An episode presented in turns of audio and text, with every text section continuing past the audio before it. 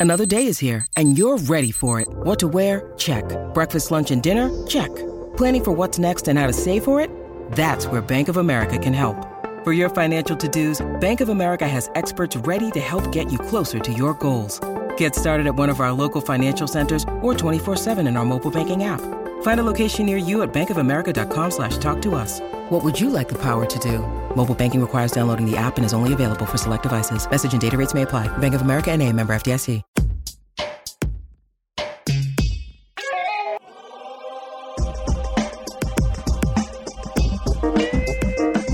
Welcome to the drill down. We've got business stories behind stocks in the move. I'm Cory Johnson with episode number 157. Yes, there's lots of caffeine involved today. Hey, just ahead, the owner of famous footwear showing fantastic demand, and how the war in Ukraine has helped a U.S. LNG company big time. And another company based entirely on shopping center real estate a business that dramatically changed with COVID. My conversation with Phillips Edison CEO Jeffrey Edison. But before that, it's sponsor time. The drill down is brought to you by Era. Never miss another critical event or insight ever. With Era, customize your company watch lists and track key events, mentions, filings, and more, all within an easy to use, customizable interface. That's Era, A I E R A.com. And you can listen to the drill on any of your favorite podcast platforms iTunes, Spotify, Google Play, Stitcher, iHeart, TuneIn, and more. A lot easier if you hit the subscribe button, follow us to catch every show. And the drill down is brought to you by Braintrust, a global talent network that matches highly skilled technical freelancers with the world's most reputable brands. Braintrust has helped clients like Bank of America, Goldman Sachs, Porsche, Under Armour, and more build agile tech teams fast at a fraction of the cost. Visit braintrust.com. That's B R A I N T R U S T.com to learn more. I'm Cory Johnson. Welcome to the drill down. We've got business stories which explains the move in some stocks. Other movements are unexplained, but at least we'll know what they should be doing. Help me figure all that out. Isaac Webster joins me right now from Los Angeles. Isaac, yes, overcast Los Angeles. Ooh, is it almost June gloom time? Yeah, June gloom started in early May this year. How about that? And you know, we've got LA weather up here in the San Francisco Bay area. I mean, you know, if I right believed in climate beautiful. change, maybe maybe it's part of that. Who knows? Yeah, couldn't exist. I just don't want to believe in that kind of thing. Now, Cory, what stocks are you drilling down on today? Well, let's start with a St. Louis company called Caleres. Caleres. Now, you know that all my family's from St. Louis, so I love yeah. it when we highlight St. Louis stocks. And Caleres trades under CAL, CAL. CAL shares have risen 9% in a year, really rallying over the past five days, actually. Are we highlighting the stock or the business? tomato, tomato. Let's move no, on. Tell us what's not. going on with That Caleres. is the exact difference. Tell us what's going on with Caleres. Because just talking about numbers, I read some story today about a company reporting earnings, a company we're going to talk about later in the show. And the first sentence in, uh, I think, Investors Business Daily was the move in the stock price. I'm like, the company just told you what it's doing. Why are you leading with the stock price? That's not what matters. What matters is what the company does. And Caleres is zigging when the world said it should zag. Caleres runs a business known as Famous Footwear. And mm-hmm. one would think, if one looked at the market, at the stock market, at the breathless commentators on business TV, what passes as business TV was really stock market TV. Stock market TV says the consumer is not buying things. Stock market uh, TV says inflation is ruining consumer demand. But the businesses, famous footwear, telling us that in fact demand is great telling us that $735 million in revenues was up 15% from the year before, telling us that supply chain problems, forget about it. They say that in St. Louis? No, they don't. Uh, 35% more inventory than a year ago, and fundamentally telling us that what's happening on the, uh, the consumer level is that the consumer is strong. Here's CEO Diane Sullivan. I would say, you know, the, the consumer demand fundamentals, as far as we can see, remain uh, very strong. I think we're extraordinarily fortunate that we have a portfolio of diverse brands like we have that reach so many different consumer segments and price points, uh, along with, you know, Famous that really reaches um, uh, so many consumers and and has uh, all the national brands that they really want. So quite honestly, we have not seen any significant change in the uh, demand of the consumer in the last uh, number of weeks. It's still as strong as uh, April had been, and uh, really don't believe that that's going to change that significantly for us as we, you know, move through the second quarter and through the the rest of the year. Again, all all to be seen, but we feel very confident in um, all of um, are the signals that we're that we're seeing about our business. The second thing is that uh, with respect to price elasticity and, and price increases, again, same thing because of the much um, you know lower pro- promotional environment, it's it's a lot quieter than it had been, uh, as well as you know uh, the fact that we really took our price increases up going into spring of this year. Again, feel like all of that looks like right now that that is um, holding, and we really again believe that part of that has been we've always tried to deliver unbelievable value every day in the products that we that we deliver to the consumer. So that would be, think, the second thought, second point. So this is what Sullivan is calling their best ever first quarter performance in sales, in gross profit margins, and in earnings. Again, Isaac, uh, this you know the stock had actually sold off quite a bit going into this report. Um, the market got it completely wrong, uh, and now the stock is you know trading the highest price it's traded all year. Cory, what is your next drill down? I want to look at Excelerate Energy from Woodlands, Texas, ex- uh, spelled as only an illiterate would, accelerate with E X C E L A R A T E.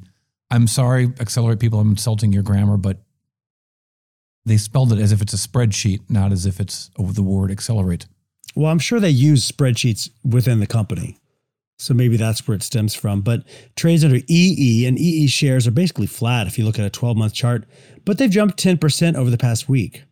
Yeah, well, this company is growing fantastically. It's a recently public company um, that uh, is in the LNG business. And, uh, you know, oil's been hot, LNG has certainly been super hot. And these guys really benefiting from the news that they broke on Friday, which was that uh, uh Finland has, you know, as we know, Finland and Sweden moving away from their independent status, worried about aggression from Russia. Um, not that Finland in particular hasn't always been worried about aggression from the Soviet Union, at least uh, before uh, it was just Russia now. But uh, you know they have fought wars with the Soviet Union, and they are worried about their neighbor to the east. And as they move towards NATO, they're also moving away from Russian gas. The uh, energy or the finance minister, I should say, Annika Saarikko, my Finnish is not great, Isaac. That might surprise you. It's very surprising, yeah. I think I pass this Finnish. Sure. a little Scandinavian. Sure. There's, there, there's zero Scandinavian in my in my DNA reports, but nonetheless, uh, the uh, finance minister, minister from Finland saying they're going to move away from uh, Russian gas and they're going to move towards Excelerate Energy's offerings of LNG, signing a 10 year charter for a floating storage and refrigeration vessel um, with this Texas based company, Woodlands, Texas based. Woodlands, Texas is in the suburbs of Houston. I know it well. Um, what's interesting about this company, though, is already growing fantastically. So they reported earnings today, uh, $592 million up, of revenue, I should say, $592 million, up 259% year over year. Profits, yes, profits, $13 million uh, adjusted profits of $72 million if you want to make those adjustments. Um, and they announced a lot of progress um, in uh, actual gas sales out of the Northeast Gateway Terminal in Boston Harbor, um, a full quarter of gas sales uh, in Brazil. Uh, they moved ahead in projects in Bangladesh, uh, Argentina, as I mentioned, in Finland. And I thought it was really interesting to listen to Steve Kobos, the CEO of Excelerate Energy, t- saying that this might be the most important time for change in the oil and gas business since the 1970s OPEC embargo. Here's CEO of Excelerate Energy, Steve Kobos. The energy crisis in Europe and the war in Ukraine have greatly increased the appeal of having flexible access to LNG as a means of promoting energy reliability and enhancing energy security.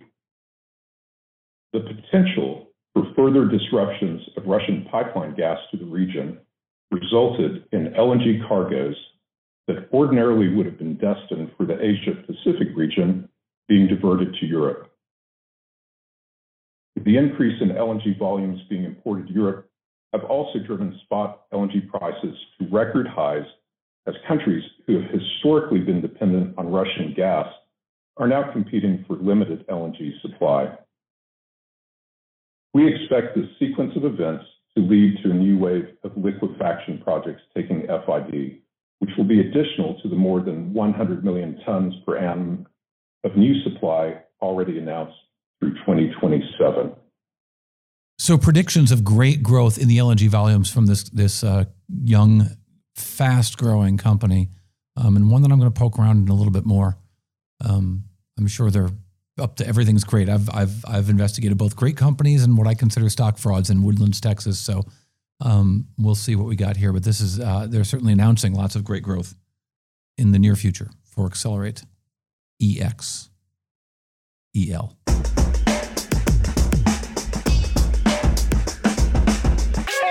Cory, what is your next drill down? All right, well, we went from EE, the stock ticker. Let's go VVV, Valvoline. Valvoline, as you said, VVV shares have risen just over 3% in a year, but year to date, they've lost 9%. But maybe most importantly, what happened today to the stock? Uh, we're recording this on a Wednesday here. You saw just a fantastic move. The stock up 14%. After news in the Wall Street Journal that the state oil giant Saudi Aramco has been talking to Valvoline regarding a possible takeover deal. Now, there's no guarantee that two sides will reach a deal, and the talks are in early stages, according the Wall Street Journal says to people familiar with the matter, as our friend Matt Miller would say. Well, why would you talk to people who aren't familiar with the matter? of course, they're familiar with the matter, or at least they say they According are. According to someone who has no context or Exactly. connections to the company. knows, I talked to my four year old today, and they say the talks are in early stages. right. Well, um, Valvoline is an interesting company. There has been a quiet activist campaign to get them to change their business practices. Um, they have been extraordinarily resistant.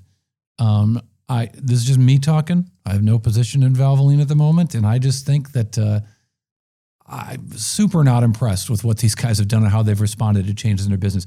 In particular, these guys have two businesses. They have a, a retail business and a products business. And the retail business has been doing really, really great. And their franchises in particular have been doing really great. And in response to some of these activist calls, they put out this tepid note saying that they were going to look back in October. Uh, they put out a press release saying they were going to look at possibly splitting retail and products. Um, well, the retail business is just surging, uh, and lots of stuff. Once again, going against what we've been hearing uh, about what the, the bubble TV people tell us that uh, that uh, inflation is scaring consumers away and people aren't buying things. Well, their transaction growth, uh, getting oil changes and so on, the main business there, uh, has been really strong. Uh, they've seen uh, price increases and they've been taking price, uh, raising their prices, and they've found consumers uh, willing to pay those higher prices to get these oil changes. And they've been able to, because of more transactions, because of rising prices, they think for the full year they're going to see about 13% increases um, over the course of the entire fiscal year. And well, listen to what the CEO, Sam Mitchell, had to say on the conference call. Transaction growth has continued to be uh, quite strong. So we saw that in Q1 and again in Q2. And so that is a, uh, one of the drivers behind our, our guidance for the full fiscal year, uh, because we're just continue to see that broad-based strength that we pointed out in the presentation. Um, Pricing certainly is gonna have an impact on the back half of the year, so we'll see a nice benefit in ticket performance in the back half of the year. And so the combination of the continued uh, growth in transactions, um, you know, somewhat above uh, expectations, and then the uh, increased pricing is going to put us in that 12%-14% range for the full fiscal year. Uh, That does imply that, you know, the growth that we saw in the first half will be uh, lower in the second half because of the nature of the comps as we move past, like, the COVID-19 comparisons. With regard to uh, price increase, um, you know, we have a very disciplined process for how we take pricing, and you know, it it involves you know measuring price increases and potential impacts on our on our volume and uh, transaction performance. Uh, but as you know, costs have moved up pretty significantly, both both on the product side and on the labor side. Uh, these price increases, you know, are very important for us to take. As we've made these adjustments, and as I noted earlier, that we took these in April, um, we have also noted that our competitors have taken similar price increases. So, you know, when you take a look at pricing across the do-it-for-me market, um, you know, prices to consumers are up uh, across the board. So yes, uh, across the board, competitors raising prices, these guys raising prices. Should be good for everybody in the kind of auto repair space, if you will. I hate that cliché space. I just did it. But uh, I got to say, so here you have a company in the midst of now we know potential acquisition target from Saudi Aramco. We know, and I said the earnings, the the the earnings announcements was a few weeks ago, but I thought it was worth listening to what they had to say last time. And one of the things they did is they just didn't answer questions. They only took questions. You know, we uh, on this show, every time we put out a show, we're quoting the what the CEOs have to say in response to a single question, usually. But typically, these calls will go on for an hour, an hour and a half. They'll take a dozen questions, sometimes many, many more. These guys at Valvoline, in the midst of enormous criticism about the way that they run their business, with a stock price that had gone from 37 to 27 in the course of the last uh, five months, took questions from just two friendly analysts and said, That's it, we're done. Bye bye. Two analysts. They're hmm. buddies. Not and how do you know they were friendly? questions because of their because their of the questions.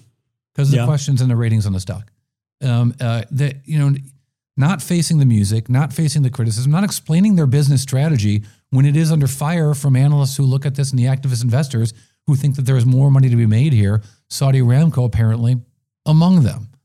So keeping an eye on Valvoline, keeping an eye on this sector as well, because as people get their cars on the road, they're going to need more repairs on those cars, and that could be good business for these guys, even if they're not uh, maybe responding I'm being kind. Should I be kind? Is it more fun? Why start now? All right. These clowns should be doing a better job than they're doing right now. And they should at least be explaining what they're doing to the people who buy their stock, the analysts who cover their stock, and yes, the activists who think they can do a better job. If these guys can't even handle the tough questions, it makes you wonder if they can handle making this business run better. Um, it's, I just think it's ridiculous. These guys are so chicken shit. Did I say chicken shit? Well, you just did. So yes, you can. They're quite, to quote James Comey, chicken shit. Do now this may sound really stupid, but and the whole uh, electric car Hasn't stopped you before. No industry. Yeah, it's no, never stopped me before. Exactly, but the whole uh, where does how is Valvoline going to play into the shift to electric? Do electric well, cars have a need for Valvoline's products? I mean, uh, I feel like I should know this answer, but I really don't um, know. Well, so yes, these cars get fixed and cars yes. cars cars need repairs and cars need maintenance. Um, there is an argument that, for yes, example, but the, the type of maintenance cars, does that electric car would need would that require Valvoline, Valvoline's you know expertise? It, it may theory? or may not need as much yeah. oil. It's not going to need as much, uh, but the engines have fewer moving parts. Yes, but mm-hmm. um, they're hundred percent going to need maintenance, and that maintenance will include oil uh, of some of in some way. You know, who knows what an engine's going to look like in ten years. But uh, these cars are a lot heavier.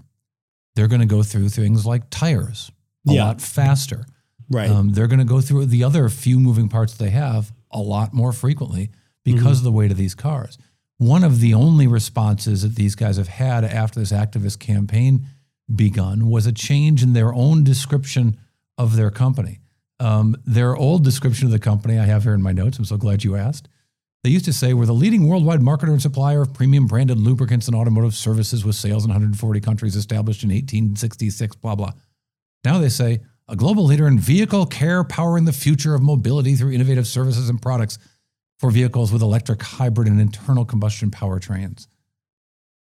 So they clearly know that change is afoot, if not uh, in the ownership of their stock, in the uh, uh, needs of their customers and trying to respond to that with a new company description. We'll see if these guys can handle that with also changing the product offerings and the opportunity right there before them. Certainly, the rising uh, uh, revenue guidance from this company suggests that there are trends afoot that's going to be positive for Valvoline.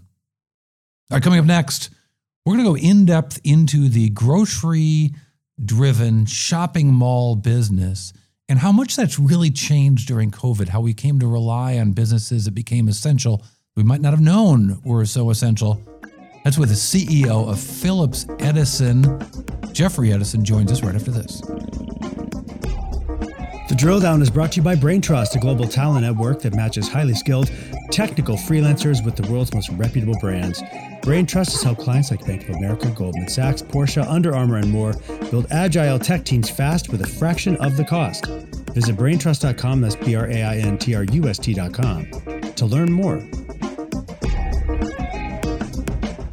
All right, welcome back to the Drill Down Podcast. We are joined right now by the CEO um, of Phillips Edison. Jeff Edison, the CEO, joins us right now. Um, I love listeners. You know this. I love to talk about the grocery business, and here we are talking about grocery real estate, which is real close with this uh, REIT that Jeff runs. Jeff, thank you for joining us. Um, well, how do you describe the business problem that uh, Phillips Edison solves? Well, first of all, thank you for having us on the, me on the call. I appreciate it. Um, yeah.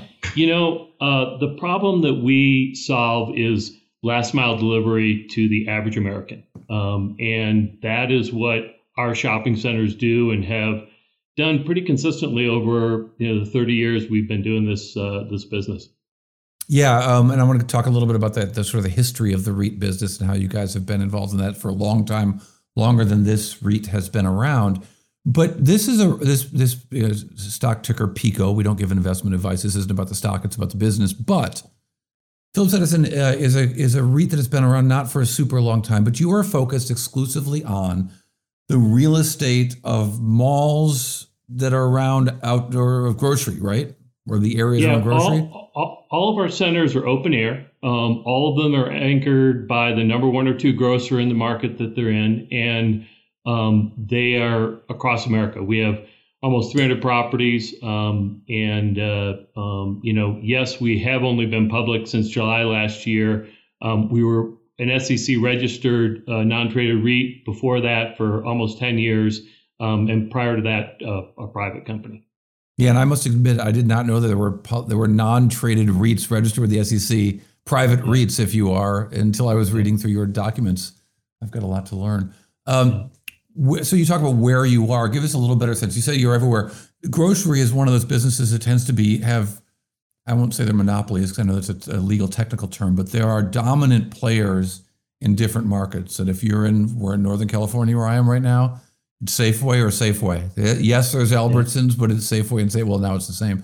Um, if you're in uh, Chicago, it's Jewel. If you're in with some Kroger sprinkled around, if you're in upstate New York, it's Wegmans, and there isn't anything else. You know, it that's true all over the country. Yes, absolutely. And you know, whether it's Publix or um, right, you know that you know the, the, everywhere you've got uh, dominant, and and our our philosophy over a long time is that the every market really needs to have at least two grocers because the consumer doesn't just shop uh, one uh, a grocer doesn't only want one grocer; they want choices. And um, so, in our mind, the you, you, having the number one or two grocers really critical um, because beyond that, it, it, can drop off. As, kind of as you were pointing out, can drop off pretty dramatically in terms of you know what the customer wants.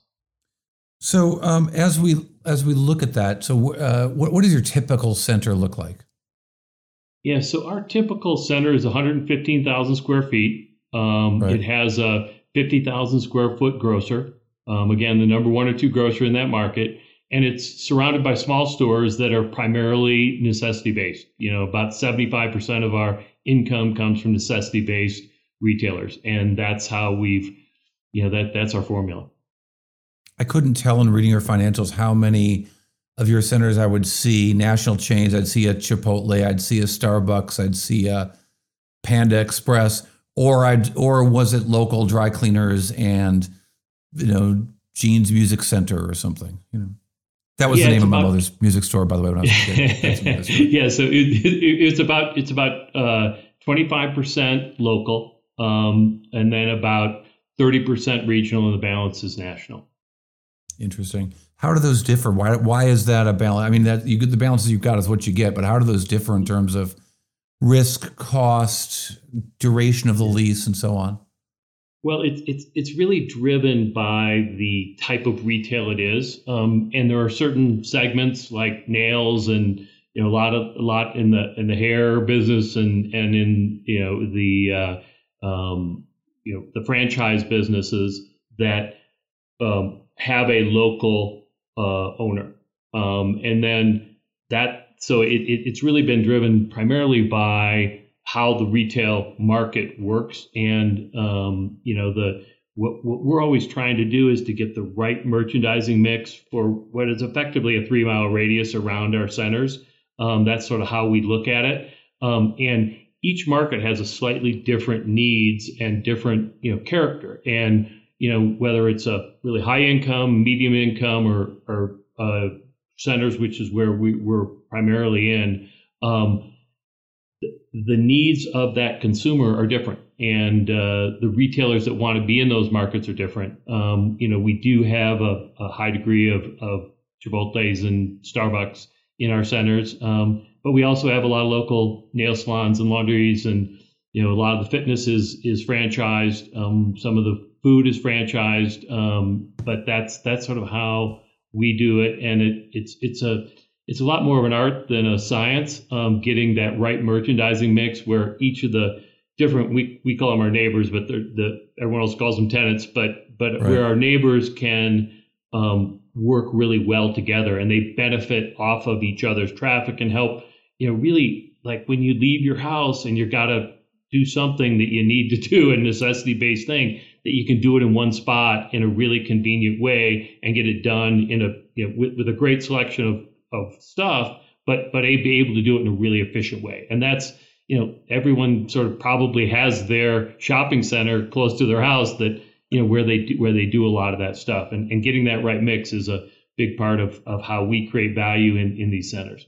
It seems like that's one of the pandemic effects that we've seen is the importance of or the the frequency with which people go to the grocery uh, the grocery store uh, has let other kinds of companies move in near there. I think the one that struck me was small size Lululemons, at Lululemon changing their footprint so they could be near a Whole Foods because they figured out that their customers go to Whole Foods a lot more than they go to the mall where they used to find Lululemon.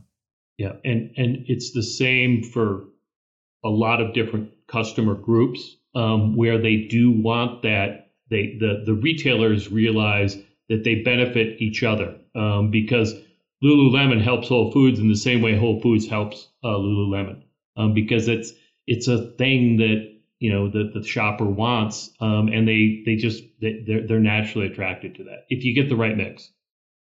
So, are you able to take lessons from one market and apply it to a new market where that that market you might have just acquired property there, but that which we can talk about in a second, you're about to do a lot more of that. But that market might not have seen that those lessons and that wisdom that you learned in one place that you can bring to a new place. Yeah, we, we, we believe that because a lot, you know, the, the grocery anchored shopping center business is a really fragmented business with a lot of people who own one or two centers. And when we're able to go in there and bring our national leasing team to that center, we can actually bring in uh, neighbors that were not were not there before um, because of our relation, you know, long term relationships we've had with a lot of the retailers. Do you acquire property in areas where you know that you're you've got other tenants? I'm not going to say neighbors. I know that you can say neighbors. Yeah, you know the difference between a neighbor keep and tenant. saying tenants. I'll say neighbors if it's okay. I'm I'm working from home today, and none of the yeah. houses around me pay me money, so they're my neighbors. they're not my tenants. Right. Anyone in this building should be paying rent, my including my teenagers who won't. Yeah. um, so, uh, you know, as as you um, uh, are you able to sort of say, hey, I know that Starbucks wants to double their size in this particular market and there's no Starbucks in this shopping center right now, but we're going to acquire this property because we know Starbucks is growing here, shrinking other places, and we've got that relationship. We might be able to bring in the tenant like that. Absolutely, it's a, it's a it's when we underwrite centers that we're buying. Um, a lot of it comes with a strong leasing input from the guys who are on the ground saying, "Look, I can get not only can I you know take the inline stores and do it but maybe we can buy this outlot and we can get a starbucks with full drive through and and and the convenience and bring that to that community and that community knowing the demographics of the community, knowing the you know the, the shopping habits of the of those uh, uh, shoppers, um, we can bring them something that is you know that that, that they want to have in their community, and that's what we're hope to do. I'm going to name drop right now. You ready? So I was sitting with Magic Johnson once, and uh, I was with the guy that ran his his business, and at that time they had a, a partnership with Starbucks um, and his Urban Magic group, and I was talking to him about real estate, and then I was talking about some specific locations that they might be interested in, uh, some downtown areas that I knew, and they were like, "No, we need a, we need a, it has to be in the right hand corner." So you can make the turn and you'll be in seat either side. There has to be outdoor seating. Like they had very specific knowledge of you know, they had looked at every corner in Oakland, for example, like every street well, corner in Oakland, trying yeah. to figure out where they wanted to be. And and the national retailers have a, a format. They all have that, that works, right? They, they have a format that works for them. They know the demographics they need, they, but but they also know the physical plant they need, and a lot of that is that convenience. I mean, it's just it's it's what goes through your mind as a customer. It's like Eh, I'm not going to go get my Starbucks because it's I got to take that left turn in there, and it's going to be a pain. You know, there's going to be all that traffic, and then there's going to be a long. Like I'm, I'm just not. And and they and they've been doing this for so long. They know what will work and what won't work, and they don't make that many mistakes because they've done the research to know what where they can be successful. And, and that's buy a lot of that? national side. Well, and so they, they've got that, but I know there have historically been firms that sell that information, that sell that kind of location data yeah. regarding kind of demographics, but really down to some really small scale. I would imagine that informs the decisions about what properties you're going to buy because now that you're public, you do have a bigger sort of uh, um, ability to buy cash. You've sold some shares and are able to spend some of that money. Yeah, well, you know, Placer AI is just an, a great example um, where they're tracking your cell phone, and all almost all the retailers are using that type of information today, and they know exactly who's driving by the store, you know, driving by the center. They know what, what the the stores around them are doing. They know how that compares to other stores that they've had, and they can say, "Well, I'm going to do X millions of dollars of sales out of this location with a, with a lot more accuracy than they have been able to do historically because of the additional information they have in their decision process. And it's it's really it's it's it in my mind it's changed a lot of the real estate decisions. Well, let me drill down a little more. What what does that cell phone data show? Like what what you know? Obviously, it's aggregated, and you don't know an individual's stuff. But what what what does it show that it was which was changed your business that you've been in for so long? Well, I mean, a, a, great example is when they, they can know that that Kroger is doing $33 million. They, even though they don't know, Kroger doesn't tell them what their, what their sales are. They can know that by looking at, you know, a week's track traffic patterns of people going in and out of the store. And they know that of the centers of the stores that they have with a $30 million Kroger in that kind of a location, I can do this kind of thing. And they, and they, you know, we, we used to, there was a long time ago where you actually did a similar thing, you know, looking at uh, cars and, and, and looking at their license plates, and then you'd send the information in and they'd tell you who was there and that stuff. And now they do it in, almost instantly. And that is a, you know, it, it, it, it's a game changer, I think. Do you, have you ever seen a situation where, I mean, obviously we're just going through this pandemic experience, but where you see that kind of real time data on traffic and realize you might have a real estate problem coming up? Yes, um, it's it's it's much for us. It's much more often that it is a um, it's it's a retailer issue than it is a market issue. Um, certain right. re, you know there there are certain stores. I mean, just take some of the stores that are gone. You know, that are gone today that were here and you know taking our space ten years ago. Um, those that you know that was a retailer issue. It was not a locational issue. Um, and and being able to understand that difference is a big you know part of what we have to do when we're evaluating properties to buy. But I guess I'm asking: Is there an example where you've seen that cell phone data that, that uh, and said, "Oh wow, Blockbuster might be have to move out soon. They're not gonna, they're not seeing the traffic they used to." Yeah, well, we, we we we look at almost all of the retailers on that basis, and we can get a pretty good handle. Now, we oftentimes have their sales, so we know it, you know, beyond just, I mean, in, in, in a real, where, you know, where has the customer spent their money, which is a, always a, you know, the best, for me, the best information. Um, but this is um, has almost replaced that in importance or equal importance um, as you look at it, because you can actually get a very good read on that. And you know, it is the it's the trends that the consumer is doing. And and, and the thing I lo- we love about the retail business is that it's always the choice of the consumer, and it's oftentimes they're sitting on their couch and they're saying, "Okay, I got to go do this. Where am I going to do that?" And then like what it's that taking their wallet out or their their credit card out and and and tapping it and and and where are they going to do that? That that that's really the mentality that we have to have in in terms of which you know what type of merchants we put into the into our centers. I'm also interested, you know, as as you do that over time. When you were looking at again, you're about to acquire a lot more properties. Your acquisition uh, is uh, pace is going to pick up. Apparently, you've also you know borrowed some money to do that with. Um, what does a bad deal look like? What is a deal that someone else might bring to you and and think it's good, and you got to say, yeah, no, here's why we won't do this. Yeah. Um, uh, well, one thing we we've been a pretty strong growth company for 30 years. I mean, we've yeah. basically doubled the size of the company every three years for uh, the, since we started. Um, and uh, um, so the billion dollars that we're planning to buy to buy over the next three years is is actually slightly below what we've done historically. Um, but so it's, it's not a we haven't really accelerated um, okay. the, the, deal. But but in terms of like bad deals, um, it's you know it, it it's uh, th- there are so many things that go into evaluating what we buy. It and it can be one thing. It can be access, as you talked about a little earlier. Like the the access to a center may may in our mind be an obstacle um, to ever being able to really bring the p- potential out in a in a shopping center that we that we want to do. And we've we've we've walked on deals because of that. You know, there are physical things. Um, you know, today's environment. You know, the the, the drive through has become such a critical part. You know, do are, are we able to do you know be able to do that? And that's not only a physical thing, but it's what you know what the cities will allow and the and the counties will allow those uh, shopping centers to actually do. Um, so you know, today to put in a, a Chipotle, if you if if if there's an obstacle to drive through, you're, you're probably not getting them as a as a tenant in, in your shopping center.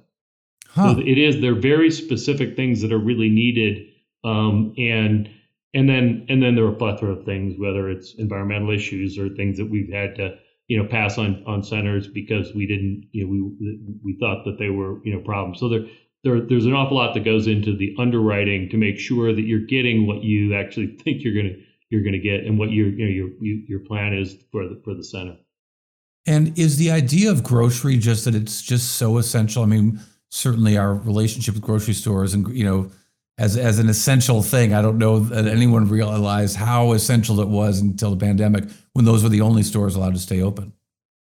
Um, just about. Yeah, that's a that that for, for, our small stores, which is where we make a lot of our our money, um, it's the 1.7 times you go there. That that's what's really the driver because that drives your convenience location. Sorry, 1.7. That's how often you go every week. A week, yeah. That's how many times yeah. the average American goes to a grocery store a week. And if you think about retail and you think about what retailer do you go to 1.7 times a week, there's almost none. Um, and that's why the grocer is so valuable to our shopping centers and why they're such an integral part of our strategy.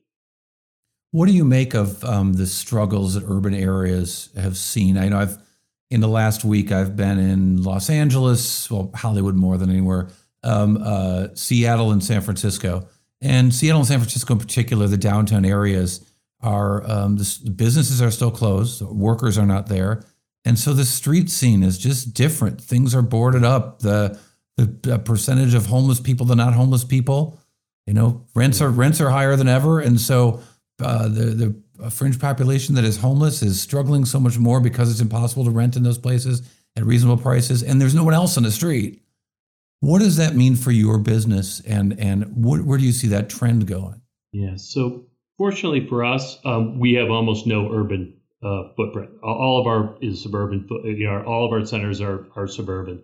Um, and you know, we're obviously rooting for the cities to come back and you know get their vibrance back that they had. And and I and I think it's going to be a long road. I don't think it's going to be a quick COVID's over and everyone's back in the city. You know, the suburbanization is something that you know was happening before the pandemic. Um, and when you think about what um, work from home means, um, it means you're going to be closer to our centers more of the day, and we're going to get a bigger chunk of of your of what of what you consume.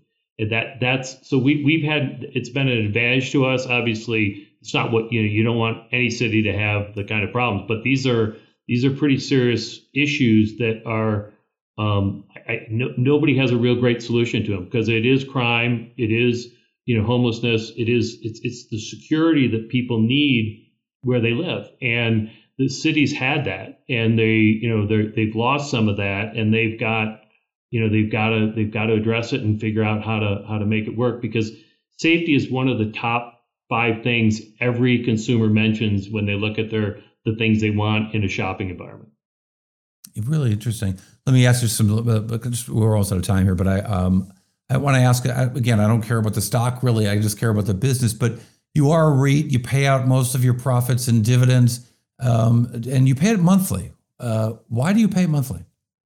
Um, well, we generate about $80 million of free cash flow, and we, we, we do, a, and we pay a dividend of about, uh, th- that's after our dividend. Um, our dividend is, is about, uh, 60% of our cash flow. Um, and so um, that that's how we've sort of played that and, and we that gives us growth capital and stuff. Um, the um, uh, so we we give a monthly dividend because our foundation of our investor base um, is retail, uh, retail investors.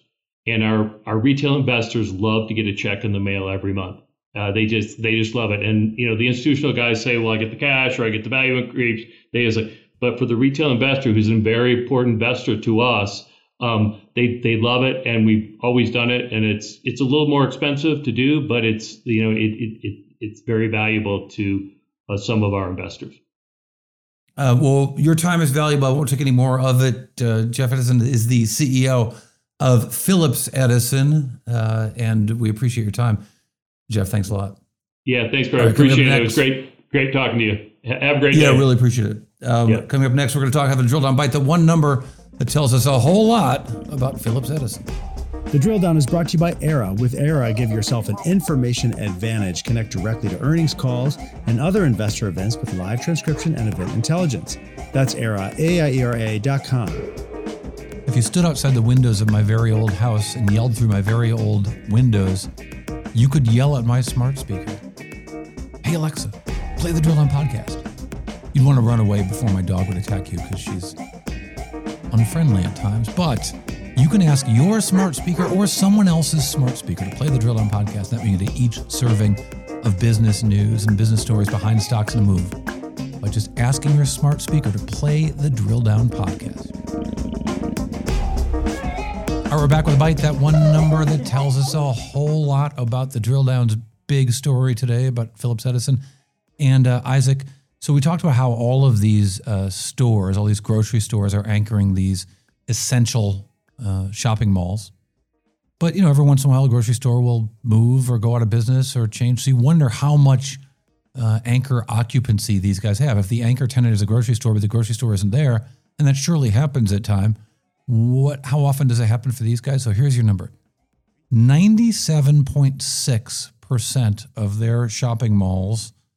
0.6 would be, I guess, referring to how many months during the year had their anchor tenant in place. So these guys not only have their anchor tenants for most of their malls, they keep those anchor tenants almost all the time, um, driving the, you know, making sure this business really is being led by those anchor tenants, that the uh, grocery tenants that they say are leading this business so well. Fascinating business. Um, grocery, you know, as I keep saying, one of my favorite businesses because it's so simple to figure out in some ways, but interesting that it's driving so much real estate value as well. Yeah, you know, that's got to be tough to keep those anchor tenants in place. Well, the sophistication that they have um, about knowing what location to be in and how to monetize um, the best possible place to be um, is really interesting with all the data that we talked about there, um, cell phone data and so on that yeah, they know where they want to be, and I guess once they find that spot, they want to keep it. Hold your corner. If it works in the wire, it works for Safeway. All right, thanks for listening to Drill Down. We do appreciate. I'm Cory Johnson, Isaac Webster, executive producer. Ben Wilson is our editor extraordinaire. The Drill Down is a production of the Business Podcast Network.